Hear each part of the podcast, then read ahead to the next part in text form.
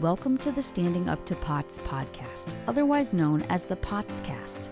This podcast is dedicated to educating and empowering the community about postural orthostatic tachycardia syndrome, commonly referred to as POTS. This invisible illness impacts millions, and we are committed to explaining the basics, raising awareness, exploring the research, and empowering patients to not only survive but thrive. This is the Standing Up to POTS podcast. Hello, mast cell patients and lovely people who care about mast cell patients. I'm Jill Brook, and this is our third episode of Mast Cell Matters, where we go deep on all things related to mast cell activation syndrome, or MCAS. We have an incredible episode for you today with two rockstar MCAS experts. Our guest host is Dr. Tania Dempsey, who will lead a conversation with Dr. Lawrence Afrin. She will introduce him, but first let me remind you that Dr. Dempsey herself is a top MCAS physician and researcher in New York State, educated at Cornell and Johns Hopkins. She specializes in complex chronic disorders and immune dysregulation, and I will hand it off to her. Thanks for being our host today, Dr. Dempsey. Well, thank you. I'm so excited to have this opportunity today to interview my esteemed colleague, Dr. Afrin. After earning a Bachelor of Science degree in computer science and graduating summa cum laude and valedictorian from Clemson University, Dr. Afrin pursued medical school, internal medicine residency, and clinical and research fellowships at the Medical University of South Carolina, MUSC. While there, on the hematology oncology faculty, he also served in several senior institutional positions and won numerous recognitions for his educational and research efforts. And he transitioned to the University of Minnesota's hematology oncology faculty in 2014 to further his developing clinical research and educational interests in mast cell diseases, particularly MCAS or mast cell activation syndrome. In 2017, he joined me at my practice, Armonk Integrative Medicine in Armonk, New York, to pursue with me the development of an independent center for advancing care, research, and education regarding mast cell disease, especially MCAS, and reflecting the practice's updated approach and engineered to accommodate the MCAS patient population. AIM Center for Personalized Medicine was opened in New York in mid 2020. And uh, Dr. Afrin has published extensively in the peer reviewed medical literature, several of which I was fortunate enough to co author on as well. I'm excited to have Dr. Afrin here today to discuss MCAS. And in particular, we're going to look at the diagnostic criteria that we have renamed the consensus 2 criteria. So we're going to dive in. And uh, Dr. Afrin, you, along with me and something like 38 other of our colleagues published a peer reviewed article called The Diagnosis of Mast Cell Activation Syndrome, a Global Consensus 2. And so I was hoping we can talk a little more about that. Sure. Look forward to the opportunity. Yeah. What was the impetus for publishing this?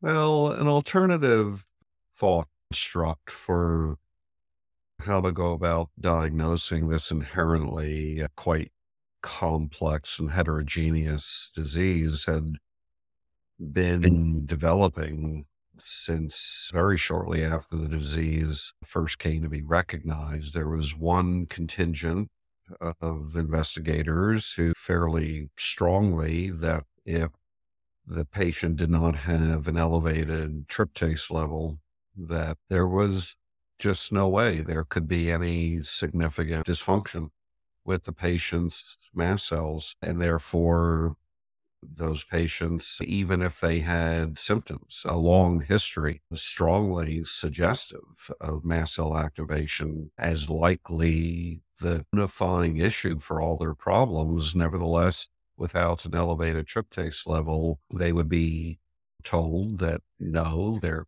cannot be a mast cell disorder here. And we don't know what else is going on, but there's nothing else we can do to help. And these patients, unfortunately, would be largely released, no other direction provided for them diagnostically or therapeutically. And myself and some others, particularly Dr. Uh, Gerhard Molderings, probably, in my opinion, the world's number one authority in mast cell activation disorders at the University of Bonn in Germany, we were in disagreement with that approach. It was quite clear that the mast cell produces many hundreds of mediators. There's been argument over time. Is it a few hundred? Is it many hundred? Is it more than a thousand? That's a discussion for another time. But it was clear that the mast cell was producing many, many mediators. And it also had been clear in the literature for quite some time that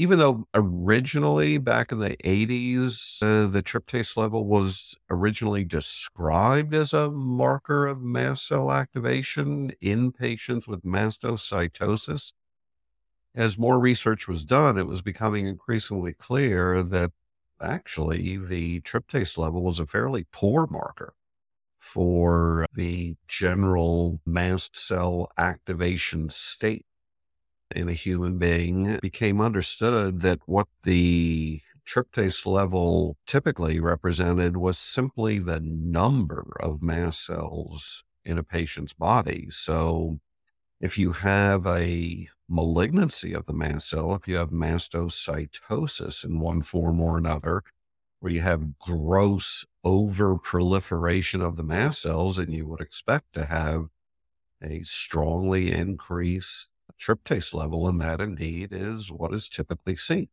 in mastocytosis. There, there, of course, are occasional exceptions. There are exceptions to every rule, but that's what's typically seen in most mastocytosis patients. But the issue in mast cell activation syndrome is not a gross overproliferation of mast cells. It's a chronic inappropriate activation of the mast cells where there's relatively little to even sometimes just no excessive proliferation of the mast cells. But nobody should go thinking that just because you don't have an increased proliferation of the mast cells that you can't have any problem from the mast cells. Actually, the mediators that are produced by the mast cells are so potent in their actions once those mediators are released from the mast cells that there's a phenomenal amount of chaos in the body that the mediators can produce when inappropriately released. And so, with the mast cell understood to produce many hundreds of mediators, and furthermore, findings by Dr. Molderings and his team based in Bonn that what seemed to be at the root of most cases of MCAS was a very wide array, real menagerie of mutations in various uh, genes inside the dysfunctional mast cells, various genes of importance in regulating the behavior of those mast cells. But it was also quite clear from his research that you had very different patterns of these mutations in different mast cell patients. And so it just kind of made sense that with the dysfunctional mast cells in different mast cell patients having different sets of mutations, these mast cells would be misbehaving in quite different ways. They'd be releasing quite different sets of mediators in very different aberrant patterns. And it just seemed unlikely that tryptase uh, could be expected to be a reliable indicator of mast cell activation. There also was research developing at the time showing that, as I said, tryptase is not so reliable a marker of activation. And instead, what's actually happening to, to generate the tryptase levels we see in most people is that there is, regardless of whether the mast cells are activated or not, there is a constant baseline level, what is medically called a constitutive production or expression of tryptase from all mast cells. So if you have a cancer of the mast cell, we have this grossly excessive number of mast cells, Then you multiply the little bit of baseline production, the constant baseline production of tryptase by a vastly increased number of mast cells. And that's what's going to get you the very high tryptase level you see as kind of a regular thing in patients who have mastocytosis. But when you don't have such a great number of mast cells, since tryptase is not such a great marker of activation of the mast cells, therefore, in patients who have the activation syndrome, typically tryptase is not elevated at all. In fact, the published research suggests that tryptase is elevated in only about 15% of us patients. And even in those 15%, we now understand there's something else going on besides mast cell activation that's actually driving the modest elevation of tryptase we find in the great majority of that 15%. And if you want, we can discuss a little bit later what that other issue is. But in the 85% or so of MCAS patients who don't have an elevated tryptase, it's instead these other markers of mast cell activation that you have to go looking for to prove that yeah, there there really is a problem here with these mast cells. They are inappropriately producing and releasing excessive amounts of various mediators. So, Dr. Molderings and I, back in 2011, we published a paper. There had been a paper uh, first back in late 2010 that first proposed some diagnostic criteria for MCAS that really focused on tryptase elevations. And Dr. Molderings and I wrote a paper uh, just a few months later in 2010 that suggested an alternative approach, looking at a broader array of mediators, which, if elevated, we felt would be reasonable to accept as clear evidence of a mast cell activation problem. As the years went on, the first group, so to speak, they came out with some occasional updates to their criteria, though in general, it still remained pretty much a tryptase focused uh, set of criteria. And uh, Dr. Molderings and I, over time, we saw needs to tweak uh, our criteria. We came out with some other papers over time and ultimately, we got to a point where it was a little concerning that the first group, in their first follow up paper in 2012, they had declared that their criteria were so called consensus criteria, which, if you think about it, that word has a lot of significant implications to it. It kind of implies people are just going to accept when they hear that word that, oh, all the doctors who are interested in this field, they got together and there was just a lot of agreement from most of the doctors involved in this area that this is the most reasonable way to regard this area. And yet we knew that in truth, there was no consensus. And we were seeing quite a number of doctors who were being influenced to think that the first approach was really the only acceptable approach to diagnosing this. And as I said before, unfortunately, this was leading to a lot of patients whose symptoms were strongly suggestive MCAS was at the root of their problems, but nevertheless, they had a normal tryptase level, even when they were having terrible flares of the disease. They had a normal tryptase level. And therefore, they were being told that no, you can't have a mast cell disorder. And then some of those patients would come to some of the doctors who we're looking at the disease from the perspective of the other diagnostic criteria, and they were having a broader range of diagnostic testing run and finding that, oh, yeah, there it is. There's the evidence right there of mast cell activation.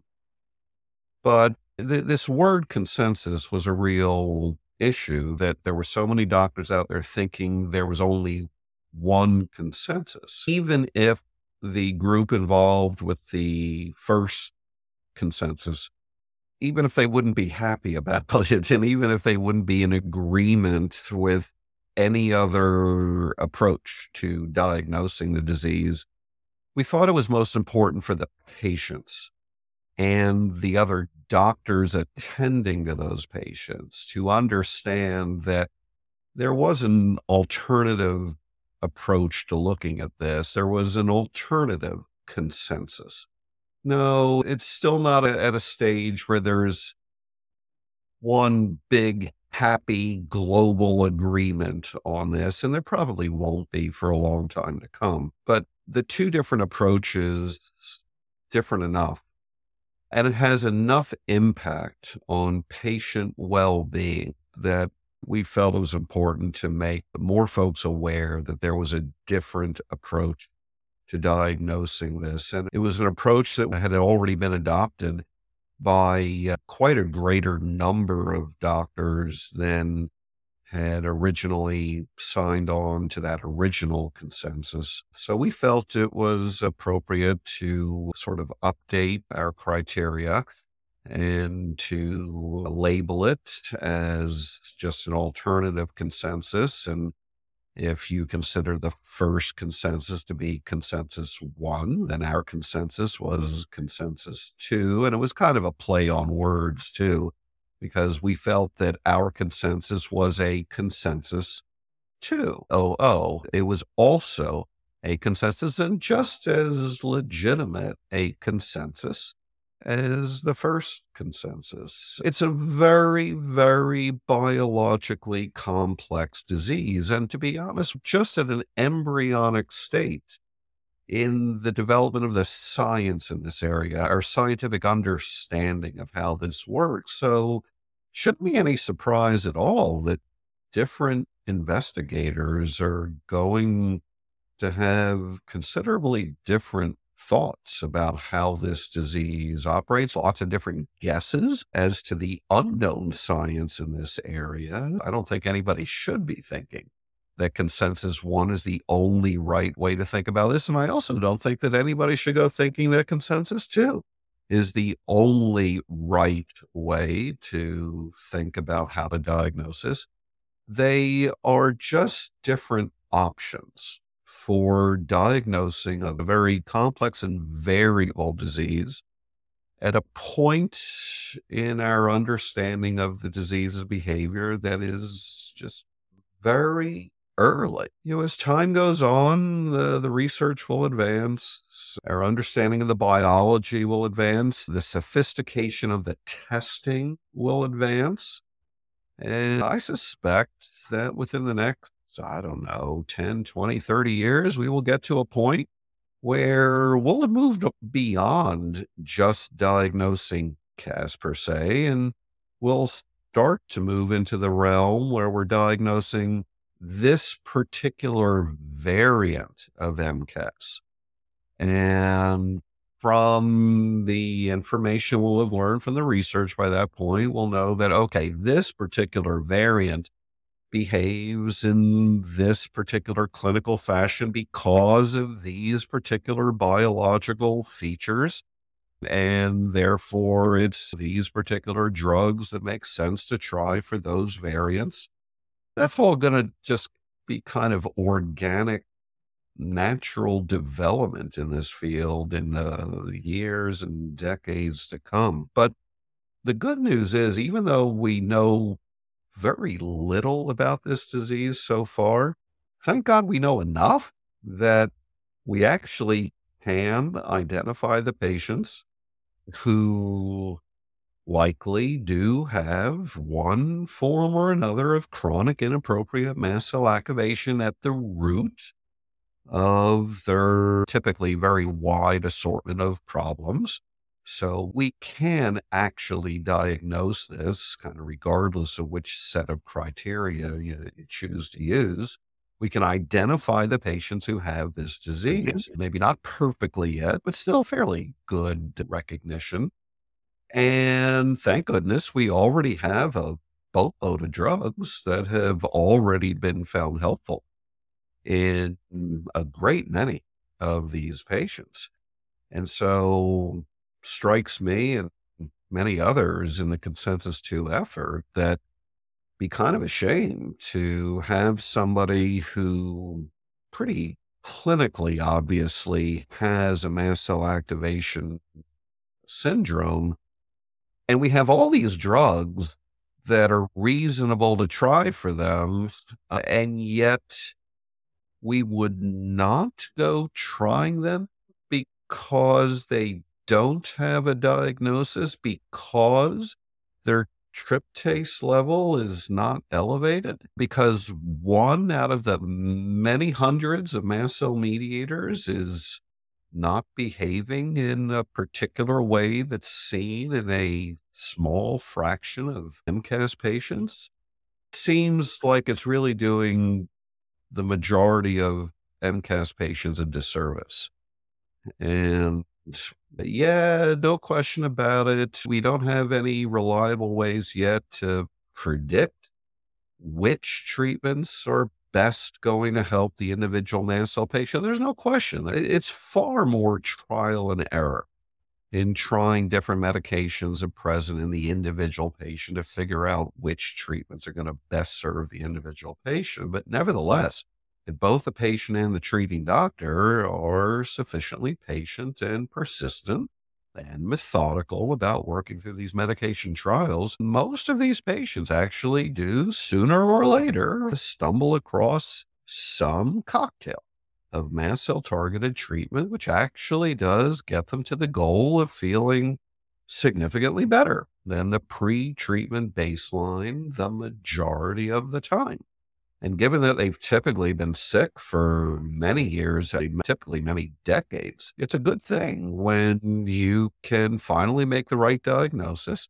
Many of these patients, of course, have long been dismissed as just having psychosomatic symptoms and gaslit. But when you can make the right diagnosis and then sooner or later figure out effective treatment, what do you know? They actually start getting better, even though they've actually been symptomatic for decades. They actually do start getting better. You can't recover for them the time of their lives they've lost to the symptoms, but nevertheless, they tend to live a normal lifespan. So, whatever decades they have ahead of them are typically going to be better quality years and times for them. So, just would be kind of a shame to not provide them that opportunity, especially given that the preliminary research in this area is increasingly showing just how prevalent a disease. This is not the rare disease that mastocytosis is, a very prevalent disease. So, given all these factors, it's best to make physicians aware there are competing schools of thought for this. And there's nothing wrong with having different approaches of thinking about a complex subject where the science is far from resolved. But if in the end it winds up helping more people sooner rather than later, my opinion anyway, is that that's a good thing.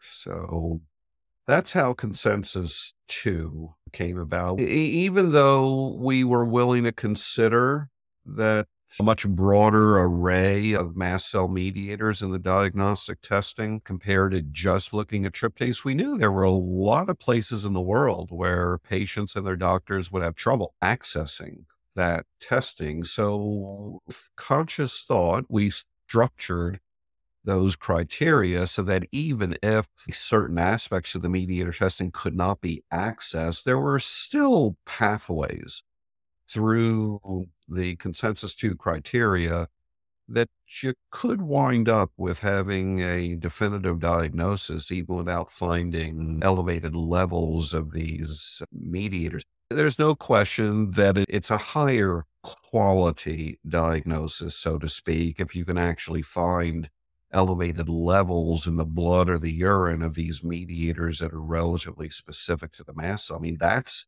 unquestionably the most definitive demonstration of activation of the mast cells, but not everybody in the world can access those tests. So there are other approaches to diagnosing this that we consider to be good enough, so to speak, so that these patients would not just be told, nope, we understand you've got symptoms that are consistent with mast cell activation, but nope, sorry, you just don't meet criteria. So therefore, you don't have a diagnosis. And without a diagnosis, we can't justify trying you on the treatments for this.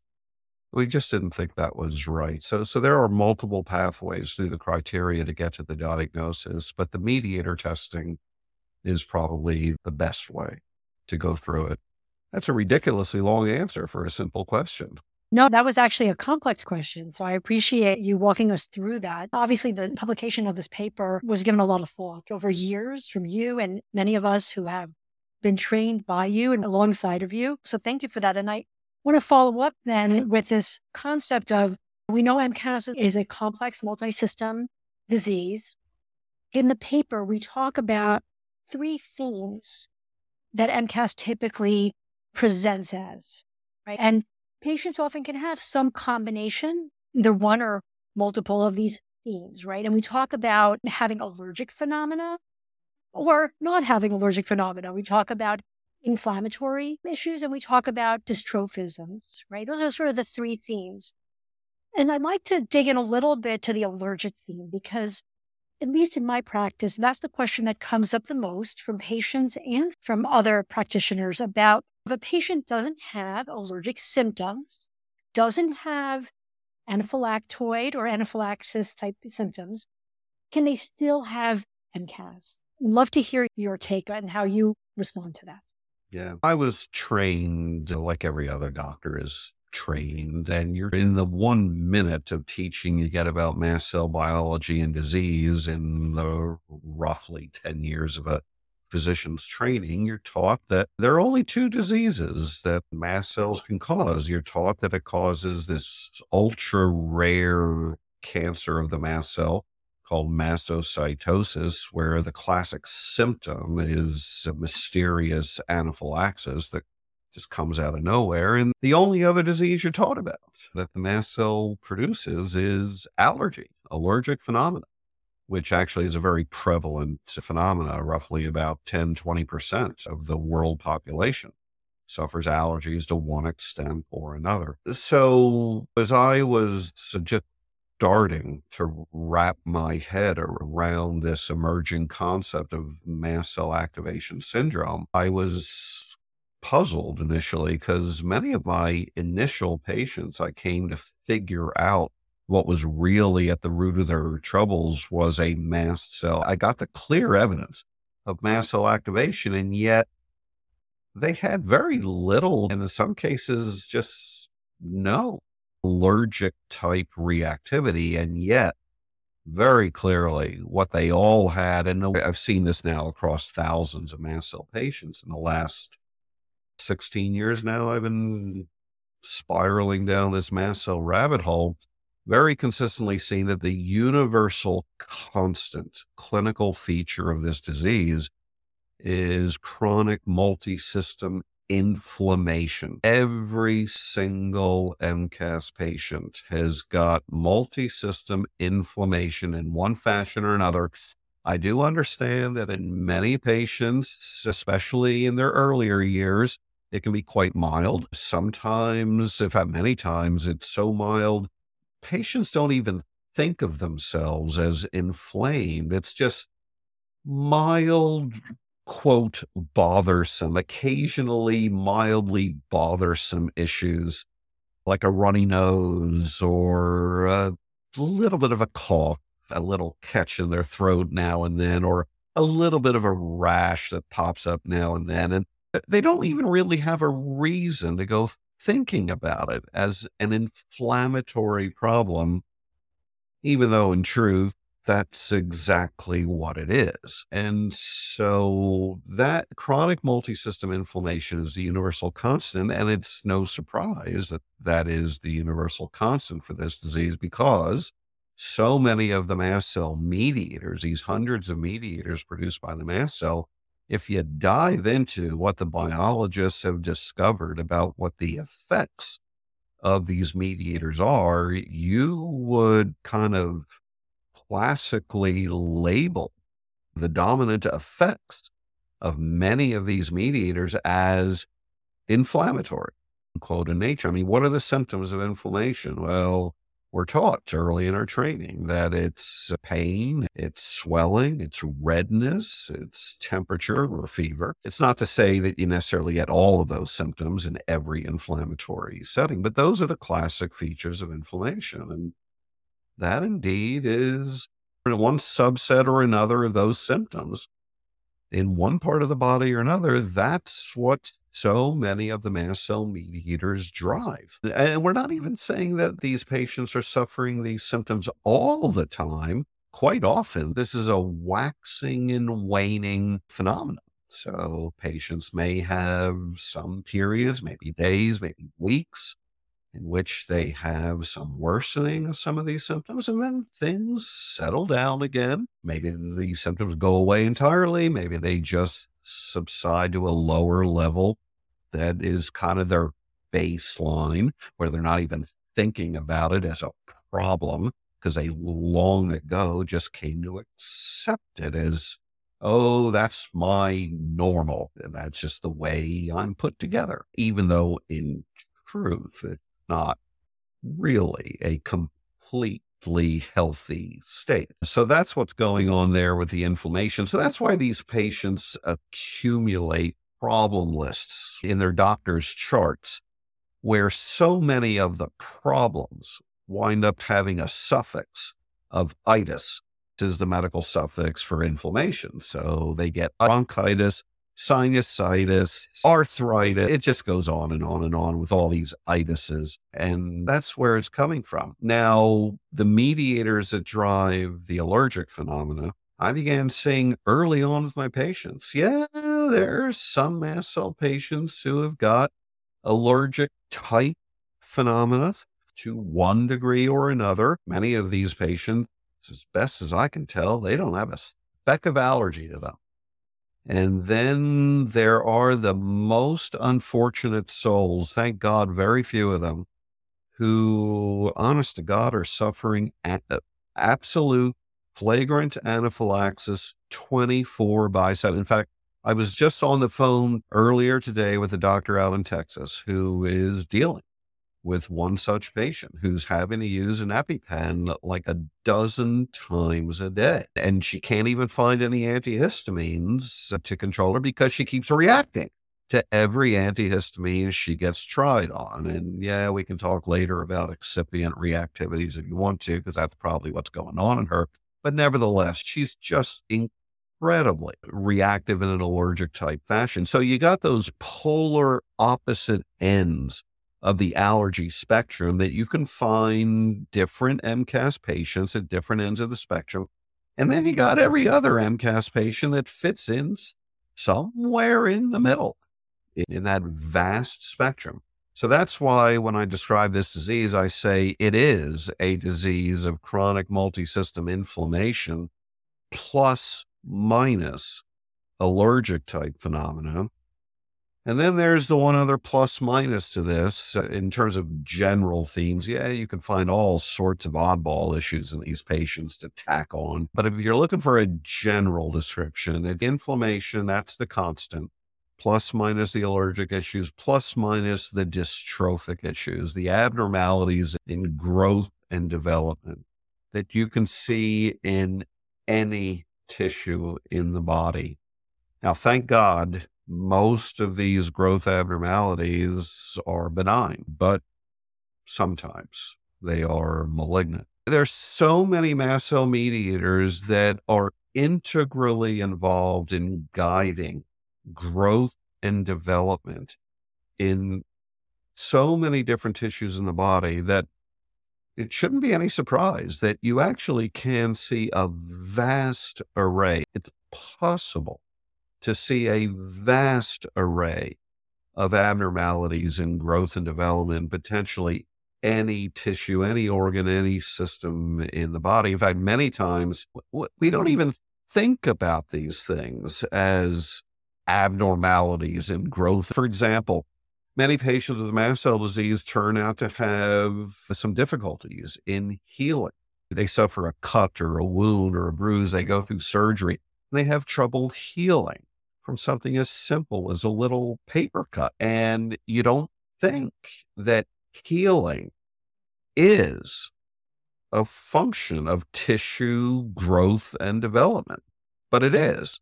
And listen, as long as normal mast cells are putting out the right growth guiding mediators in the right amounts, right times, right durations, right places in the body, you're going to get normal healing. But when you get dysfunctional mast cells that are putting out the wrong growth guiding mediators, wrong amounts, wrong times, wrong durations, wrong places in the body, nobody's going to be surprised if you're going to get abnormal growth and development. Sometimes you get undergrowth of various tissues. That's kind of the category that poor healing would fit into. Sometimes you get overgrowth. Now, again, thank God, usually that's benign, but there are many types of overgrowths that you can get in this disease. a couple of the most common types are cysts. Oh, these patients develop lots of troubles with cysts, uh, breast cysts, ovarian cysts, lung cysts, pancreatic cysts, liver cysts, kidney cysts, thyroid cysts, brain cysts, spinal cysts. They also develop a lot of abnormal scar tissue, what's medically called fibrosis. How many times have surgeons gone into the belly of a patient who has never had abdominal surgery before and found all this scarring, all this fibrosis just scattered all about the belly. And they just scratch their heads and looking at this say, how could all this have happened? We haven't even done any surgery in the belly before that would give these tissues any reason to go scarring up and fibrosing. They're not aware that, yeah, there is a disease that can drive abnormal growth of tissues in a fashion that results in scarring. So again, there are great many mast cell patients who don't have a speck of dystrophism to them. And then at the opposite end of that spectrum, boy, there are an awful lot of patients who have an awful lot of dystrophism. Thank God, usually it's benign. Usually it's very modest. It usually doesn't cause any clinically obvious problems, but nevertheless, it is abnormal. And the only question then becomes why? How? How did this come about? So those are the opposite ends of that spectrum. And then, of course, is everybody else with the disease who's somewhere in the middle on that spectrum between those polar opposite ends. So those are the broad themes of the disease. Yeah, there are plenty of other mediators that cause lots of other goofball issues. You could talk about endocrinologic issues, various hormone fluctuation issues. You could talk about various coagulation system issues, mast cell patients who keep having troubles with excessive bleeding or excessive clotting. It just goes on and on and on. But if you're looking for the one sentence broadest description of this, I've been thinking about this for years, and the best description I've been able to come up with so far is chronic multi system illness, uh, general themes of inflammation plus minus allergic issues plus minus dystrophisms. Another ridiculously long answer. No, thank you for that. It's a complex disease. I used to apologize for it, uh, that my answers were so long but the answers reflect the complexity of the disease, which stems from the complexity of the biology. It is. And you really say so eloquently. You really explain this disease process because you've had time to really put it together. And people who are listening are really appreciative, I'm sure, of of you putting it out there in this way and making it accessible. Happy to help it. Education unquestionably is the most important thing. We are 16 years now since the publication of the first case reports in this. And to this day, at least to my knowledge, this disease is still not mentioned in any medical school textbooks. It's in no training curricula. The medical students, the residents, the fellows, by and large, they're graduating to this day having never heard of this, And they're going out into practice for the next 30, 40 years, having no awareness of this, even though the research, at least the preliminary research done so far in this area, is showing this is present in about 20% of the population. Think about the implications. What that inescapably means is that every doctor has been seeing this left and right all day long, every day, their whole career. And every newly minted doctor is going to be seeing this. I don't care if you're a doctor, an MD, a DO, a PA, an NP, a nurse, physical therapist, whatever. Everybody is seeing these patients all damn day. It's just that they haven't been recognized for what they are. Most of them have the disease so mildly that I don't think they're ever going to need to be recognized as having MCAS at the root of their modest problems. Look, if they've got an occasional flare up of an allergy or whatever, big deal. Go to the drugstore, get some uh, antihistamine, take it for a few days. That's that. But when you're talking about 20%, I mean, unquestionably, even a relatively small subset of that 20% that has the disease in a more significant fashion, that's an awful lot of people who are really going to benefit by having it recognized for what it is, get it definitively diagnosed so that then they can legitimately access the medications that make sense, make biological sense to try for this. So every doctor's been seeing this, and I've been very privileged in the years I've been spiraling down this hole. Very privileged to have been able to assist a growing number of physicians come to recognize this disease in their first one or two or three patients they've come to diagnose with this. And most of those doctors then follow up with me 6, 12, 24 months later. They take their valuable time to follow up with me simply to tell me, oh my God, you were right. I've been seeing these patients my whole career. I just couldn't previously recognize them for what they are. But now that I can recognize them for what they are, and now that I know that there is testing that can be done to definitively diagnose this, yeah, uh, for the first time in their lives, I can get them a diagnosis. And that alone quite often is transformative for these patients as they go from all their doctors and their families and friends thinking all their chronic complaining is just psychosomatic to suddenly understanding, no, there's a real problem here. It may be a complex one, it may be a recently recognized one, but no, no, no, there's a real problem here. And then, boy, I've learned about ways to treat this and you start treating these people. They actually start getting better. And the doctors, I mean, that, that, yeah, it's great when the patients start feeling better. That's obvious, but this puts on the doctors' faces when they are able to help these poor patients who previously they've seen so many doctors, had so many diagnoses, so many tests and treatments, never really made any significant progress. And now, for the first time in their lives, they've got a diagnosis that makes sense. And they're clearly making therapeutic progress. That'll put a smile on a doctor's face, too. So that that's a good thing to see too. Absolutely. Oh. And I think I was one of those doctors. I found my first patient and we spoke, I think it was 2015.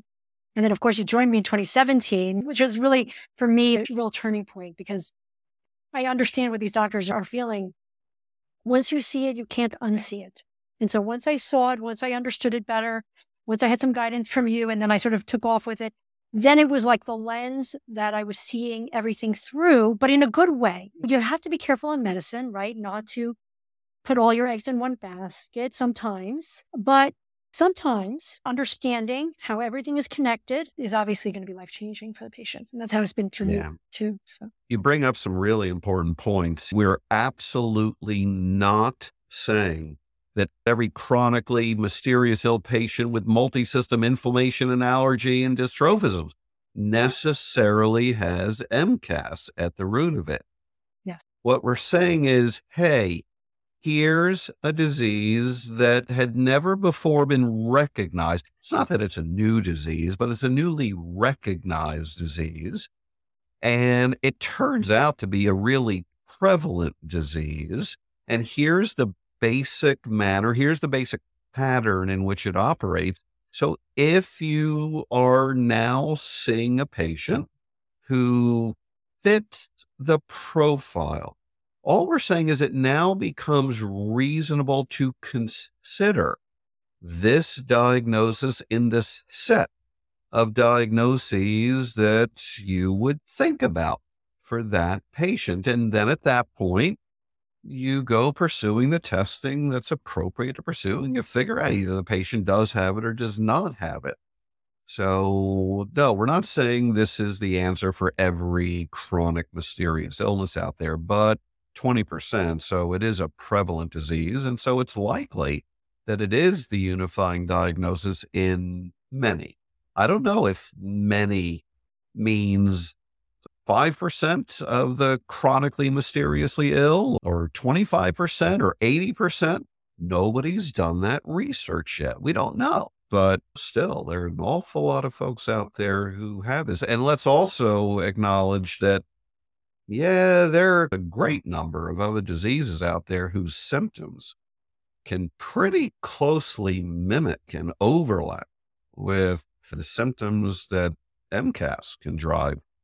And boy, would it be a mistake to, as you said, just go assuming that the only thing going on in the patient is MCAS. The astute diagnostician has always got to be on guard and thinking about what else might be going on here to maybe not account for everything, but maybe account for pieces and parts of what's going on. And you can imagine if you don't figure those things out, if they are present and you don't figure them out, then I don't care how well you've nailed down the mast cell diagnosis, you can go treating their mast cell disease till the cows come home but you're probably not going to make as much progress as you might expect to make if there's something else going on there that has not yet been recognized and diagnosed.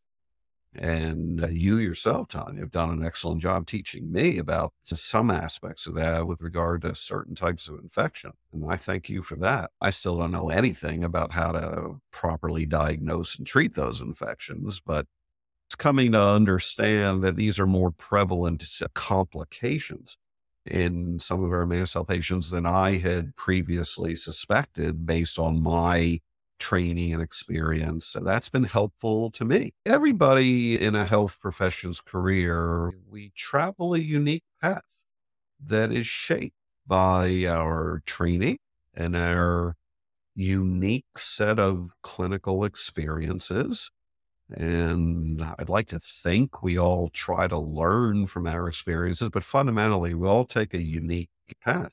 And if the path you take is one that has not yet afforded you a, a glimpse of this sort of larger spectrum of illness that the MCAS diagnosis captures, then I can see how you can keep going through the rest of your career, continuing to see these patients in front of your face all day long for the rest of your career, and you would never come to suspect it. My first patient who had this, she had a very different set of symptoms than my second patient, in whom I came to prove there was a mast cell activation syndrome at the root of her problems. Both of those patients had a very different set of symptoms than my third and fourth and fifth.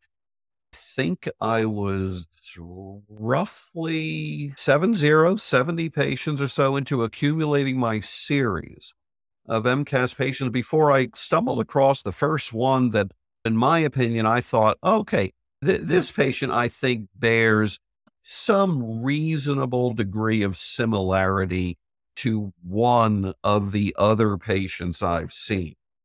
But that's the degree of diversity and heterogeneity we're dealing with.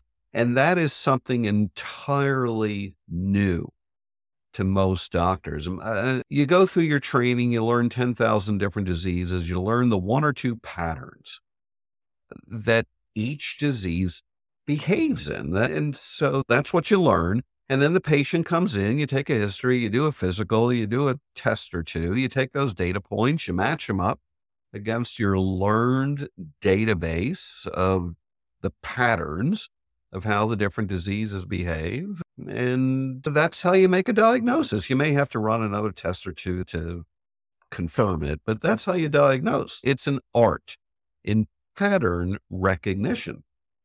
So, what's the poor doctor supposed to do? Now that there comes along this new disease, so to speak, where it's not going to present just in one or two patterns. It's going to present in a hundred, in a thousand different patterns. How is the poor doctor supposed to learn to recognize that, even though he's staring it in the face multiple times every day? And I, am not saying it's impossible to learn it. I mean, I learned it, you learned it, many other doctors have now learned it. But I'm just saying it ain't the easiest thing in the world, especially since it's not yet being taught in a systematic, didactic fashion in any of the training programs. Yeah, all that'll get fixed in time too. I understand that, but that's the state of affairs today. Yeah. And patients need to understand that and kind of go easy on their doctors. Their mm-hmm. doctors have been doing the best they can, operating within the box that was constructed for them.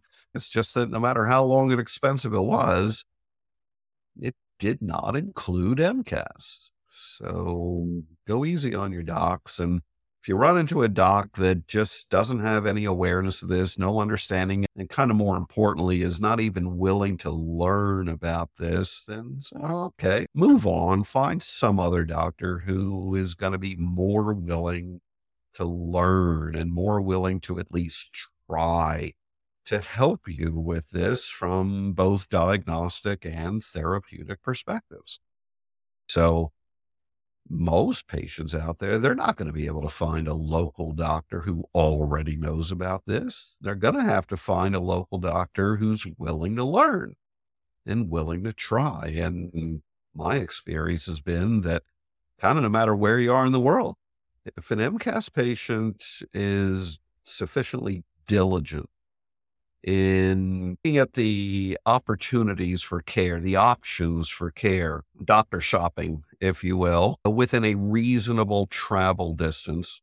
Most patients who have this disease, no matter where they are in the world, they actually are able to find some doctor who's willing to learn and willing to try. And the great thing is that once those doctors actually start learning and trying in their first MCAS patient, aha, the light bulb pretty quickly turns on over their head and they start realizing, oh, I've been seeing this everywhere. and they're actually quite energized and quite enthused that they now have a new way to help many patients who they previously had to just throw up their hands and They couldn't do anything to help them.